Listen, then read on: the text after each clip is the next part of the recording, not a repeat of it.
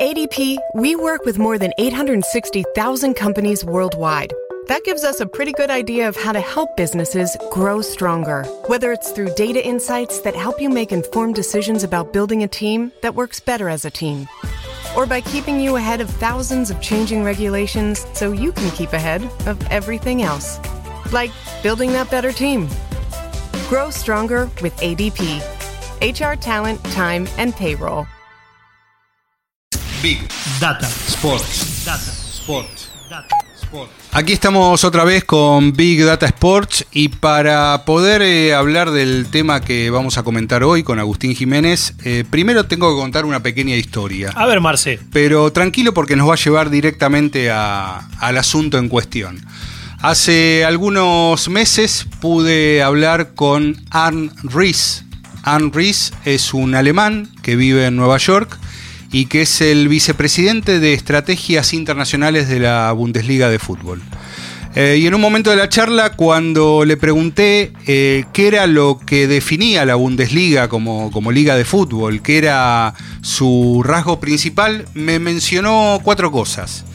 Lo que me dijo Anne Ries fue, la Bundesliga es buen fútbol, tickets baratos, estadios llenos y los principales clubes están en manos de sus socios. Bien, o sea, como una, una, una liga soñada para lo que es el fútbol de cada país, ¿no? Claro, lo que me hizo pensar Agustín es que eh, quizás tenía muy, muy a la vista o le resultaba evidente que estaba hablando con, con alguien que era de Argentina, donde los clubes están en, en su mayoría en Sí. manos de, de los socios, hay experiencias de, de gerenciamiento, pero destacar eso de- del fútbol alemán, donde sabemos que hay participación de, de grandes compañías, hay, hay empresas que son que Dueñas están de equipos. dueñas de, equipos, pero que no es el único formato.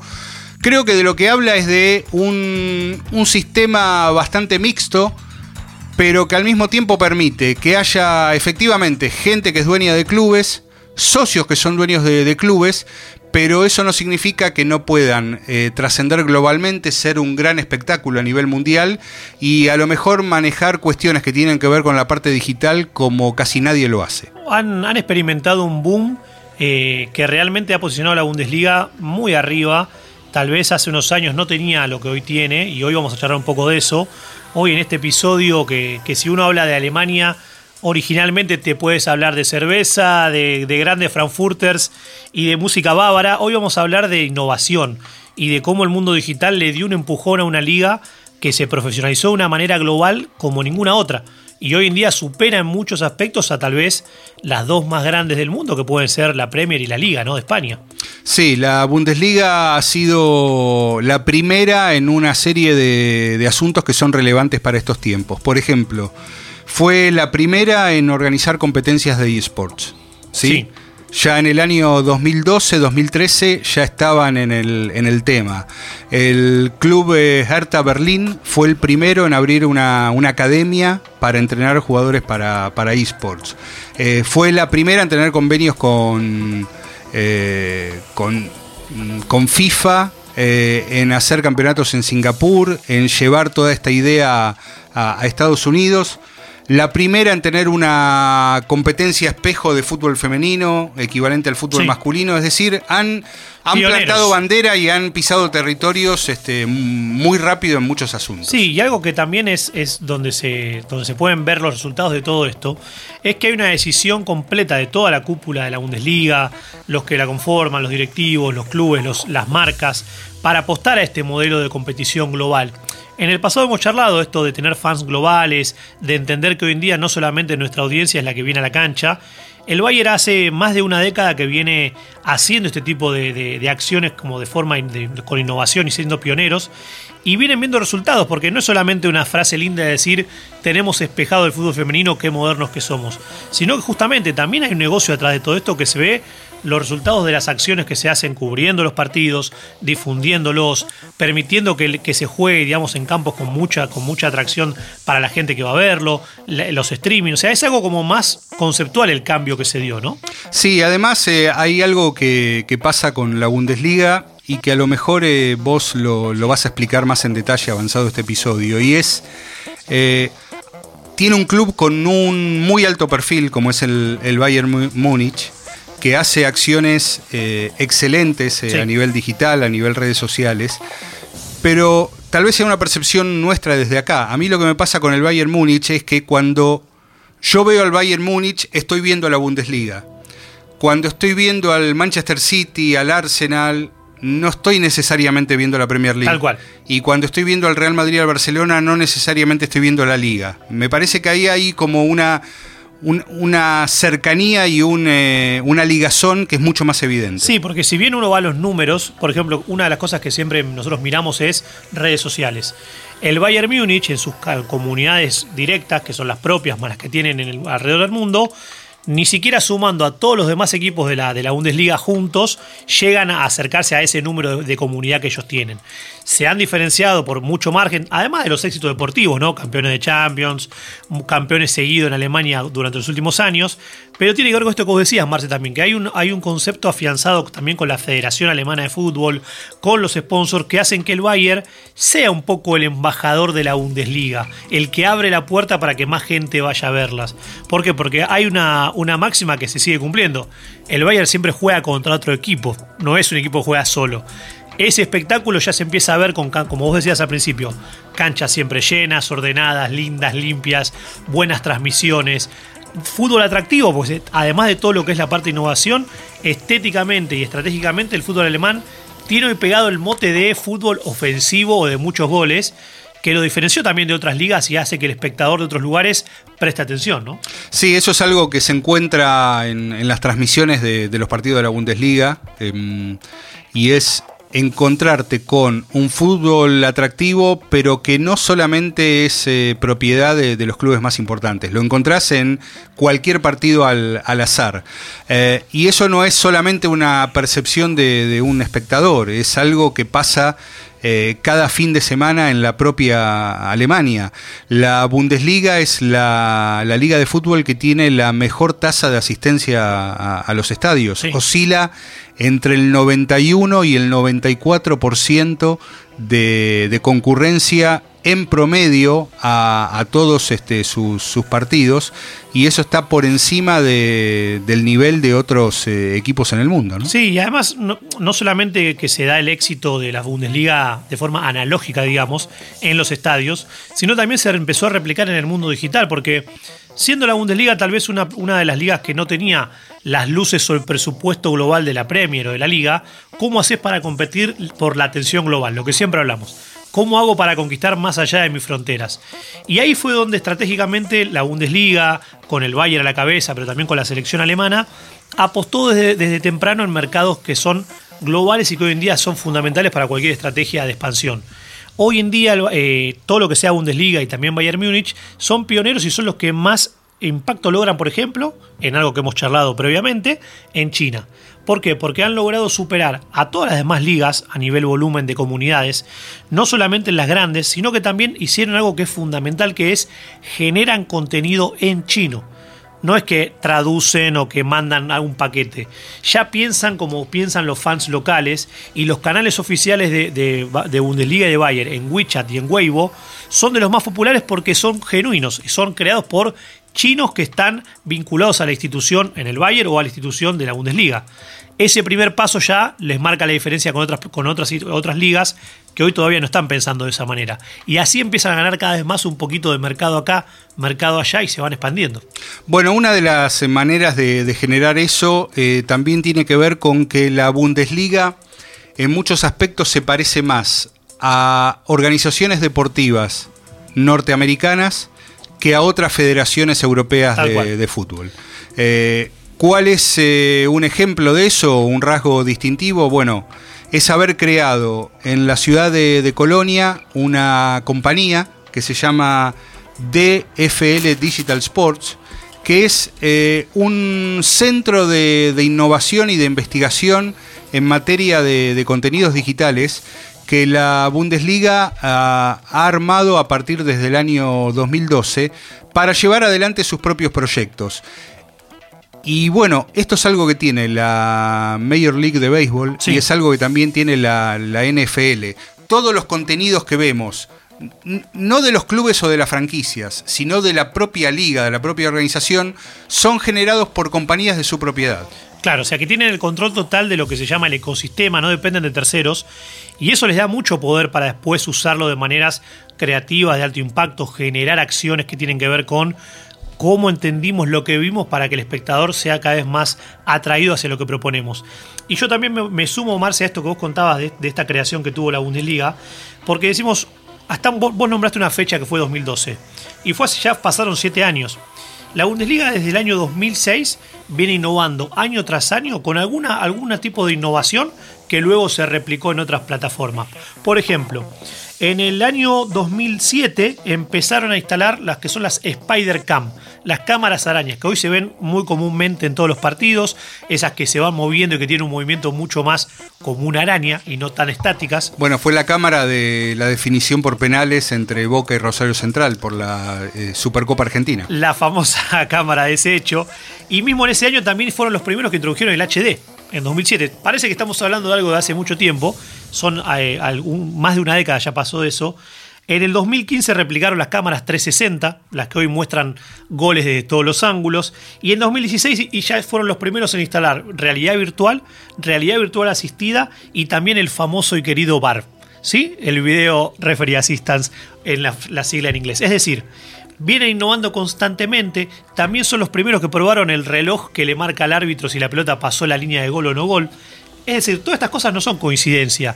Hay una, una, un concepto detrás de todo esto que es empujar y probar casos. A veces cuando lo comparás con otro deporte podría ser con la NBA, que son de los que experimentan siempre primeros innovación o cambios para luego que otros deportes también lo tomen. Bueno, la Bundesliga claramente es pionera en todos estos asuntos.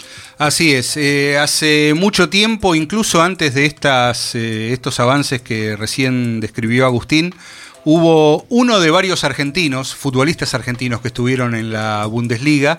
Eh, estoy hablando en este caso de Bernardo Romeo, Romeo fue jugador eh, del Hamburgo entre las temporadas 2002 y 2004. Así es, tres años jugando en, Hamburgo. Sí, antes, eh, eh, bueno, había jugado en Estudiantes, fue jugador de San Lorenzo, después tuvo un paso por, por España. conoce la, Bundesliga desde antes de este tipo de, innovaciones, pero al mismo tiempo la, sigue viendo, está muy cerca, está muy, muy conectado. Y le preguntamos a, a Bernardo Romeo, en este caso particularmente, eh, ¿Por qué él, en lo personal, pone a la Bundesliga a la misma altura que la Premier League? Mira, yo pasé por dos ligas, tanto la, española como la, como la alemana. Soy muy franco, la, española siempre fue vistosa por Barcelona, por Real Madrid, que tuve la suerte de jugar contra equipos muy, muy poderosos. Este, yo tuve Mallorca y Osasuna, equipos chicos obviamente, pero pero hay una gran diferencia entre las ligas. Eh, no todos los equipos son Barcelona y Real Madrid en, Alemania vos tenés mucha infraestructura, mucha, muchos centros de entrenamiento de, muy buen nivel y equipos no tan grandes. Entonces, este, y también lo comparo con la Premier porque son para mí los las dos ligas que prevalentemente llegan al estadio, que tienen todo pago todo el año, eh, y bueno, y cada vez más eh, eh, se ve cada vez más gente, y está todo vendido. Eso es un poco la diferencia que veo con la Premier y la Bundes con respecto a España también eh, las canchas son distintas, si bien ahora han hecho el, el, Calderón nuevo y el Betis ha hecho una cancha nueva y bueno, después eh, es muy más similar a lo nuestro lo que es la, Liga Española, entonces me parece que se potencia cada vez más y yo estoy convencido que tiene mucho que ver el tema sponsor y tema este, venta de, abonos y venta de palcos. Y bueno, ellos lo toman como un, como una salida eh, distinta y de ver fútbol, van preparados, van todo el día, este, está muy organizada y me parece que yo no tuve la suerte, he jugado sí con equipos ingleses, pero eh, es como que siempre es lo mismo. Para mí las dos son las dos más importantes a nivel a nivel este, organizativo, a nivel sponsor, a nivel este, dinero que entra. Creo que son los dos, las dos ligas más importantes, porque también la italiana, que le podemos sumar, sacando la Juventus, de equipos grandes, después también más similar a lo nuestro. Y bueno, me parece que, que estas dos ligas, a mi entender, son las que sobresalen del resto. Es interesante lo que dice Bernardo Romeo, porque ahí describía cómo era un día de ir a la cancha, ¿no? Se toman todo el día, van a comer, están ahí, van a familiar también, claro. Claro. Eh, es el concepto de lo que entendemos por experiencia. Claro. Y, también se ve, se ve reflejado en esto que él contaba de que él mismo viéndolo en su época de jugador, que fue a principios de, siglo, de este siglo 2000 que estamos transitando, ya se veía lo que hoy se ve como una tendencia firme en todos los estadios, estadios llenos, seguros, con buena tecnología, con orden, con lindo nivel de fútbol para, para el que le gusta ver el partido. Bueno, su experiencia un poco confirma lo que veníamos viendo, ¿no? Claro, y además eso es interesante porque vos no podés tener una gran estrategia digital global a distancia si previamente no tenés localmente, en el lugar donde estás, la imagen de, gente que está disfrutando de, aquello que está viendo. Entonces, si vos tenés una liga que tiene un promedio de asistencia por temporada del 91 al 94% de los estadios eh, ocupados, eso, bueno, traspasa la pantalla de televisión, traspasa las redes sociales y generás algo aspiracional para que el fanático que está en Brasil, en China o en Estados Unidos quiera ser parte de eso. Sí, y no solamente eso se, se, ve con esto que contaba Bernardo, sino se ve con números, como siempre nosotros tratamos de contarlo. Hoy la Bundesliga, después de, mucho trabajo que vienen haciendo a nivel global, tienen vínculos con más de 65 partners para llevar transmisiones exclusivas de partidos, de entrenamientos o contenido propio a más de 211 países, lo cual habla de un monstruo global que entendió el juego, porque si yo sigo con esta línea, te tengo que contar, Marce, que en YouTube la Bundesliga es la que más canales tienes traducido a más idiomas, superando por mucho a la liga inglesa y a la liga española. Entonces, entender que si en nuestra casa, como vos decías, el Hamburgo, por ejemplo, muestra una experiencia creíble, placentera para los que están físicamente, luego es más sencillo después extrapolarlo a el mundo digital y el mundo sin fronteras. La Bundesliga lo viene haciendo y también se viene viendo con lo que es lo que recaudan, y no solamente lo que recaudan a nivel sponsor directo, sino con todos estos acuerdos globales. Hace 14 años seguidos que la Liga de, Alemania, la Bundesliga, viene superando el récord de revenue, de ganancia que tiene la, la liga local y cómo después se distribuye. Hoy en día estamos hablando de más de 4 billones de dólares anuales, lo cual es una locura, pero que hace 14 años que vienen ganando. Si alguien de la, de la, de la Superliga, el AFA, nos está escuchando, va a pensar qué bueno sería poder lograr esos niveles. ¿no? Bueno, para llegar a eso hay que hacer un trabajo de décadas y sostenido en el tiempo con esta idea de mostrar un, un entretenimiento que va más allá de algo puntual. Tenemos claro que hay una gran diferencia de presupuesto, una diferencia de escala, pero aún sabiendo esto le preguntamos a Bernardo Romeo, en su pasada experiencia como manager de San Lorenzo, si hay algunas cosas de la Bundesliga que se pueden copiar acá. Sí, yo copié muchas cosas de la Bundesliga dentro de las posibilidades que tiene Argentina para hacer y para copiar en cuanto al equipo, en cuanto a, cosas en el, equipo diaria, copié bastantes cosas, pero bueno, eh, te voy a repetir, cuando hoy tenés un presupuesto alto, puedes manejar otras cosas. Lo que sí copié, que pueden eh, profesionalizar bien las áreas, tienen todas áreas muy profesionalizadas, cada uno con, sus tareas, laburan ocho horas diarias, este, el manager, el, el, secretario técnico, los coordinadores, bueno, los técnicos mismos de inferiores, se quedan a trabajar permanentemente en el club, no es que hacen su entrenamiento, por ejemplo, la reserva, la tercera, o la, o la cuarta, o la quinta, y bueno, no, ya tenés este, que cumplir ocho horas diarias de laburo, donde te quedas haciendo informes, donde tenés scouting, donde tenés toda una, un videoanálisis, donde, bueno, este, permanentemente pasar informes al manager. Es una estructura fuerte que uno fue copiando cosas que se podían, cosas que no se pueden hacer porque la idiosincrasia o la cultura es distinta, pero eh, me parece que hay que seguir copiando muchas cosas y de hecho, bueno, eh, ahora lo ves a Borges en Mosca, o lo ves a algún manager con Francescoli, y ya cada cada vez está tomando más fuerza la, la, figura de manager de Argentina y hay que seguir copiando cosas. Yo tuve la suerte de jugar en España y en Alemania y seguramente en Italia o en Portugal o en Francia. Hay que sacar muchas cosas, pero la experiencia de la Bundesliga para mí fue muy buena este, y vi, miré y estadios y cómo bajan todos los jugadores bien vestidos y la, y la disciplina que hay y el orden que hay, bueno, todo un poco de cultura del país también. Bueno, siempre hay algo que se puede copiar, ¿no? Sí. Si, si no tenés los recursos, por lo menos la, la idea, o en todo caso, como él describe, una cultura de trabajo, ¿no? Sí, que, que te da también facilidades para, para, más allá de los recursos, saber que hay un, un, cronograma y un organigrama de gente con tareas puntuales que van a ayudar a que todas las partes del club vayan mejorando. Obviamente que después traerlo tal vez a otro mercado es complejo, pero siempre que hablamos de benchmarks o de, o de imitar buenas prácticas, esa experiencia me imagino que a Romeo le sirve para después traer conceptos que después, después habrá que aplicarlos a la realidad local de, las instituciones, pero es formarse entendiendo que hay una forma de trabajar que es el norte tal vez, más allá de la parte económica, ¿no? Y ahí también yo sumo un dato más, Marce, que me quedó de Bundesliga, que tiene que ver con el tema de cómo trabajan la data, algo que a nosotros nos apasiona desde el episodio 1 de Big Data Sports. La Bundesliga tiene otra, otra empresa que crearon, una subsidiaria que se llama Sportex Solutions, que lo que hicieron fue trabajar directamente sobre data histórica y data actualizada. Hoy en día cuentan con la base de datos más grande de, de, de, de video y de contenido sobre fútbol, más de 140.000 horas de video, más de 33.000 partidos grabados, con data histórica que arrancó en el 1963, digitalizándola hasta el día de hoy. A todo esto ellos le agregan lo que va pasando en cada día de partido y le ofrecen esa data a los clubes, a los partners y también a anunciantes. Es decir, la Bundesliga también te da para que vos los ayudes desde tu rol a que sean cada vez más grandes y tengan cada vez más información.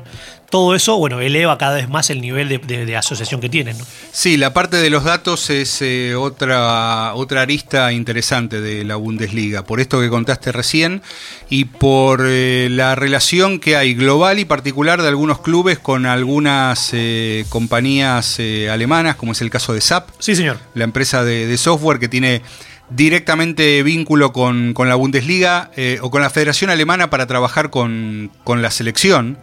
Eh, han sido los primeros en usar eh, datos y clips de video, por ejemplo, en pleno mundial, en Brasil 2014, para eh, desentrañar cómo enfrentar al, al, rival. Algo que parece muy común, pero en 2014 eh, no crean que era tan usual hacer clips de video con eh, un hecho puntual de un partido, mandárselo en una concentración a un jugador por, por WhatsApp eh, y que ese jugador, en vez de bancarse toda una charla técnica, reciba la información precisa de lo que necesitaba para, para el próximo partido. Eh, a veces hay que poner un poquito las cosas en contexto. Rusia 2018 fue el mundial de los WhatsApp para Argentina por otras cuestiones. Claro. ¿Sí? Sí, señor. Por todos los rumores, todas las cosas que, sí. que se decían. Fíjense que cuatro años antes, hacer circular la información por, por WhatsApp no era tan frecuente. No. Eh, ahora nos parece que sí, pero no, no lo era tanto. Y mucho menos con eh, ideas para aplicar en un, en un partido eh, clave de, de, Mundial de Fútbol. En ese sentido hay, hay antecedentes que la Bundesliga adopta por un personaje que es clave en la historia de, del fútbol alemán y de la selección alemana, eh, que es Jürgen Klinsmann. Sí, señor. ¿Sí? Klinsmann en toda su estadía en, en California participó directamente de, de, la, de cómo fueron construidos grandes equipos de otros deportes en base a datos. El caso de los Golden State Warriors Sí. y el caso de los Oakland Athletics, de, de béisbol.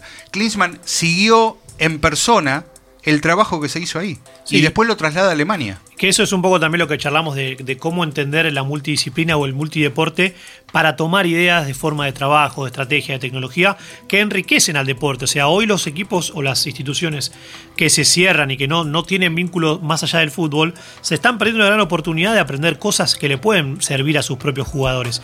El caso Klinsmann es interesantísimo y yo también te, te lo traslado a lo que es como una de la, otra de las últimas cosas de innovación que hizo la Bundesliga para seguir entendiendo el, rol de la data.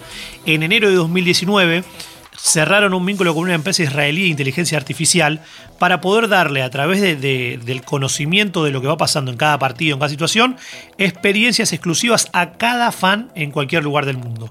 Casi estamos hablando de experiencias personalizadas uno a uno, por más que sean miles o millones de personas que van a recibir algo. ¿Cómo lo hacen? A través de tecnología, inteligencia artificial. Ellos actualmente están hablando de que la tecnología usa más de 4.500 puntos durante cualquier partido para tomar información relevante y armar tu experiencia como fan. Sí, lo cual es el Generar videos automatizados. Claro, pero y personalizados. y pers- esa es la clave, la personalización. Y estamos hablando de enero de 2019, algo que se está instalando ahora y que probablemente en los próximos tiempos lo veamos también en otras, en otras ligas, en los próximos mundiales, pero que una vez más la Bundesliga es quien toma el desafío y lo implementa para empezar a darle un salto tecnológico y que la data sea un game changer, como siempre nos gusta decir, ¿no? Sí, eh, recuperando un poco cómo, cómo Klinsmann trabajaba con, con los datos, eh, él en el año 2008 eh, se reúne con, con Billy Bean. Billy Bean es el personaje de Moneyball. Sí. El- La famosa película de Brad Pitt, Claro, exactamente. Billy Bean es eh, Brad Pitt. el mismo. ¿sí? Eh, que es el entrenador de un equipo de béisbol que tiene menos recursos económicos y que usa una sabiduría que no es la sabiduría típica de, de los ojeadores y de los directores deportivos y usa a gente vinculada a, la- a las ciencias, a las estadísticas, para decir, mira, vos no gastes mucha plata en, en- en figuras, vos lo que necesitas para ganar son tantos home runs, tantas entradas, ese tipo de, de información. Si vos conseguís eso, vas a poder hacer una buena campaña sin, sin gastar. Bueno, Klinsmann se reunió con el entrenador de béisbol. El original. El original, el que llevó adelante ese sistema. Y cuando le preguntan a Klinsmann para qué va a verlo, eh, Klinsmann lo que contesta es porque me quiero quedar con su cerebro. Claro, sí, sí, que vuelvo, vol- volvemos al mismo punto. Acá la clave es el entendimiento de la data. A veces hace que clubes con menores recursos puedan superar a otros mucho más grandes, ¿no? Y esto se ve también, no solamente en Moneyball, que también después hubo un capítulo de Los Simpsons que fue la réplica, es este tipo de ideas, ¿no? Los Astros de Houston, en alguna época lo hemos charlado en otro episodio de Big Data Sports, tuvieron también una misma lógica de trabajar con data y lograron el campeonato después de muchísimos años en lo que es la Liga de Béisbol de Estados Unidos. Bueno, Klinsmann, a pesar de que en su etapa de futbolista era un, un delantero potente, un killer típico alemán, en su evolución a técnico, esta parte más de pensamiento, de analítica, realmente lo influenció de una manera muy importante, sobre todo con lo que vos contabas, Marce, su experiencia en Estados Unidos, tanto en California como luego cuando fue técnico de la selección de Estados Unidos, ¿no? O sea, cómo se sigue formando y cambia su forma de ver el deporte a través de la data. Sí, y mm, tengo algo que es muy divertido para volver a, a entender cómo trabaja la, la Bundesliga para llegarle a todo, a todo el mundo. En este campus, en la compañía que tienen en, Colonia, esta empresa llamada DFL Digital Sports, creada en 2012, eh, ahí se generan o se analizan las tendencias de los contenidos eh, digitales que, van a justamente producir. Y un día Andreas Hayden, que es el jefe ejecutivo de, de esa compañía, eh, contó cómo la Bundesliga construía su marca para llegar a, a las redes sociales ¿no? de todo el mundo. Y dice, nosotros tenemos un tema. Hay 1.500 millones de, de personas en el mundo que hablan inglés. Hay otros 600 millones de personas que hablan español. Y tenemos apenas 150 millones de personas que hablan alemán. Entonces, ¿cómo hacemos para llegar Claro. a toda esa gente con algo que sucede en, en alemán? Él se preguntaba, ¿cómo hago para llegarle a un chico de 17 años de Tailandia que va a la escuela, que se gastó 200 euros en un teléfono para que vea la, Bundesliga? Y una de las eh, herramientas que encontraron fue crear historias animadas de situaciones de, de la vida cotidiana que ya empezamos a escuchar y que están eh, sustentadas en los relatos en inglés de los partidos.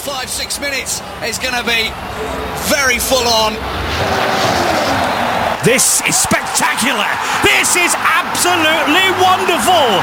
Kagama! Lo que escuchamos son relatos de los partidos de la Bundesliga en, en inglés, pero lo que hacen es generar animaciones que cualquiera podría entender y que no tienen nada que ver con el fútbol, tiene que ver con situaciones de la gente cuando está cenando, cuando está haciendo la cola en un banco o cuando está yendo a, a un cine y estas piezas han tenido mucho, mucho éxito y fue la manera que encontraron de salvar la barrera del idioma, generar un storytelling vinculado a la Bundesliga y que sea fácil de consumir en distintos mercados. Sí, y a esto, a este tipo de innovaciones que les han funcionado muy bien, se suma también, por ejemplo, el uso de plataformas eh, de, actualidad, pensando en los jóvenes, como es TikTok y Snapchat, que son realmente líderes, porque lo piensan de esta manera. Es como nosotros a- salteamos la parte del idioma como una barrera y transformamos el contenido en algo más universal que llegue a la parte emotiva de los fans y que así consuman lo que les proponemos y se, lleguen cerca de nuestro, ¿no? Bueno, ahí tenés otro dato innovador, vos que estás justamente en ese, en ese asunto. Los clubes eh, alemanes son los primeros en tener eh, presencia en TikTok. Sí, sí, sí, por eso. Y son canales que son líderes y le compiten a otros sectores. Ya escalaron al fútbol y le compiten a, a ciclos de entretenimiento, de, de, maquillaje, de diversión, como una, como una unidad de, de contenido atractivo. Entonces la Bundesliga, con todo esto que venimos contando, con todos los casos que hemos visto, no deja de ser pionero en todo y también tenemos al club estrella, como vos lo dijiste, Marce, que es el Bayern, que es uno de los equipos que lleva el estandarte de la Bundesliga a nivel global, más allá de los resultados. Yo tengo como para, para darle un poco de contexto a esto, que es complementar lo que decíamos. Benjamin Stoll es uno de los líderes digitales de Bayern Múnich. En una entrevista reciente que dio, él contó cómo trabajan, a dónde apuestan, qué hacen, y volvía al mismo punto que hablaste hace un ratito de Klinsmann. Se fue a Estados Unidos, se juntó con gente de eh, Golden State Warriors, se juntó con gente de, los San Francisco 49ers de la NFL y también se llevó en el avión a gente del Manchester City y de Paris Saint Germain. Para buscar que el fútbol ya está más, más fuera de Alemania, aprenda o sume conceptos de innovación de deportes que están un poco más avanzados. Si a eso le sumamos que el Bayern Múnich anunció hace poquito su creación de su propio Digilab, que esto hoy se escucha mucho, estamos hablando de un lugar con un concepto 4.0 donde trabajan todo tipo de vínculos en el mundo digital, pero a mí el dato me llama la atención son 60 especialistas digitales que trabajan full time para el Bayern Múnich. Y no están vinculados a lo que pasa con el partido, sino con todo lo que los rodea, con la generación de contenidos. Bueno, un salto más de uno de los equipos líderes de una de las ligas líderes para seguir siendo los, los, que toman la, digamos, la antorcha y van liderando un cambio digital en un mundo de entretenimiento, ¿no? Bueno, recordarás hace un par de años, promovido por el Bayern Múnich, la presentación de un torneo de verano con una conferencia de prensa en la que estaban eh, Jürgen Klopp y el Cholo Simeone eh, corporizados como hologramas. Exacto, no estaban físicamente en el lugar. Exacto. Y es por eso te digo que son, son un montón de hechos que uno viene viendo que le van dando esta esencia a ser constantemente innovadores, pero no porque sí. Es más, el propio Benjamin Stoll dice, nosotros no queremos estar innovando en digital o en redes sociales porque sí, para ser simpáticos. Todo lo que viene atrás de eso es aumentar nuestra cantidad de fans, de impacto, gente que compra más camisetas, que ve nuestros partidos, que consumen deportes de todo tipo dentro de una institución, como puede ser el Bayern Múnich, no solamente fútbol, y a nivel global y apuntándole a multitarget, que cada vez es más complejo. Sí, eh, ¿qué es ir, ser innovador para el Bayern Múnich en redes sociales? Por ejemplo, tener presencia en Giphy. Claro. ¿Sí? Para generar stickers, para hacer GIF pero que en el momento en que los eh, fanáticos del fútbol quieran usar un GIF, usen los del Bayern Los Múnich. oficiales. Claro, usen los oficiales del club. Usen a la imagen de Thomas Müller, la imagen de Neuer. Eh, y para eso le, le, generan un banco de, de stickers. Eh, bueno, con, pa, para que se vea lo que a ellos también les Sí, interesa, también- para que se luzcan los auspiciantes. Lo hacen también con canales propios en Telegram, en WhatsApp. O sea, la verdad que están a la vanguardia y no solamente el, el Bayern Múnich, sino también los otros equipos, porque no, no hemos hablado, que hoy no nos va a alcanzar el tiempo, del Borussia Dortmund, el equipo que más gente lleva a la cancha en el mundo. Todo lo que hace también en digital ti- tiene un, digamos, una- un lineamiento con lo que propone la Bundesliga. Pero bueno, quedará para otro episodio. Tenés un datazo. Tengo un datazo que también tiene que ver con el fútbol. Hoy estamos eh, aprovechándonos de, unos, de uno de los sitios tal vez más interesantes que es Fútbol Observatory, que suele publicar investigaciones muy interesantes. Y una de las que a mí más me llamó la atención fue en el año 2018-19, las temporadas de fútbol que van de mitad de año a mitad de año, cuáles son los países que más futbolistas importan y cuáles son los, los, países que más futbolistas exportan. Que esto es algo que uno tiene alguna, idea, pero a mí me llamó mucho la atención decir, bueno, a ver, hoy durante la última temporada de fútbol, el país que más futbolistas exportó fue Brasil. Suele serlo, ¿no? Ahora el segundo fue Francia. Que vos decís, qué raro, cuando bueno, Francia exporta una cantidad, o sea, Brasil exportó siempre hablamos entre comillas, ¿no? Como exportó futbolistas 1330, Francia exportó 867 y el tercero, Argentina, exportó 820 futbolistas. El resto se, se distintos países forman parte de este ranking. Serbia es el número 4, Inglaterra el quinto, España el sexto. Ahora, todos son- estos son los vendedores, los que siempre sabemos. Ahora, cuando hablamos de quiénes son los más compradores, también tiene una lógica. Decís, bueno, a ver, ¿qué liga, qué liga es la que más extranjeros suma? Y la Premier. La Premier League. 728 nuevos extranjeros. La segunda, Mm, te diría alguna medio exótica, pero no tanto. Puede ser Rusia, por ejemplo. Italia. Italia. Italia este, este, esa temporada 636. Y el podio lo cierra Estados Unidos, ¿sí? Con 575. Después está España, Portugal, Turquía, Alemania, Bélgica y Francia. Es decir, el mundo globalizado sigue mostrando que hay un vínculo como el comercio de otras épocas de países vendedores y países compradores. Estos son los números que tenemos. Veremos para dentro de un año cómo sigue este ranking. Big Data Sports, un podcast de deportes y datos. En Audible puedes encontrar originales, audiolibros y podcasts de cualquier tema que te interese en un mismo lugar. Si buscas una serie exclusiva que te atrape, ponerte al día con los episodios de un nuevo podcast o escuchar el bestseller más popular, con Audible estás cubierto. Escucha todo lo que te gusta, en cualquier momento, en cualquier lugar, en español o en inglés. Para descubrir el poder de escuchar, pruébalo gratis por 30 días en audible.com